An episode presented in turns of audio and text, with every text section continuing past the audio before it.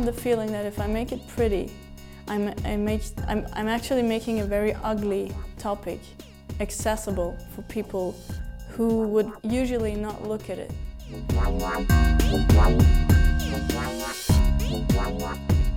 I was following the Iranian elections in 2009. Uh, foreign journalists who were in the country to report from these uh, elections were kicked out of the country.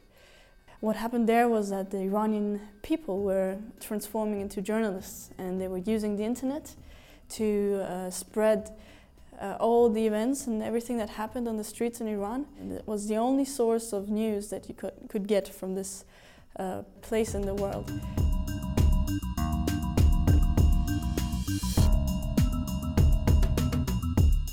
People like us who sit behind computers and screens who are in real danger.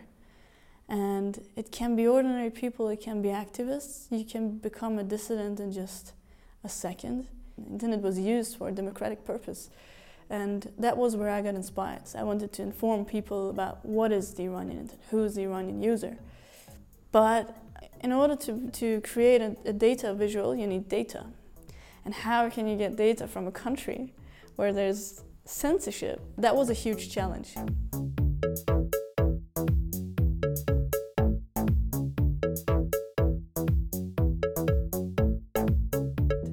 Even for experts, this infographic can be a base for new discussions. If you have this, you know, this panel, for example, of the halal internet with a captured uh, core, which is presenting the Iranian internet itself within the free internet. Uh, you, can, you can you clearly understand how how this censorship and filtering really works. And this is this is the power of design. This is the power of emotionalizing, and later because this is six panels, uh, to dig into uh, each logical step of this Iranian internet.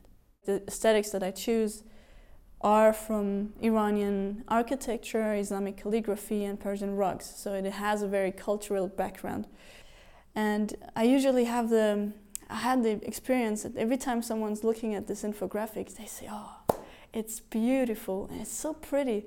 And whenever they step closer and they dig into the information and try to understand all the particles, all the elements that are included into the visuals, you see their faces melting.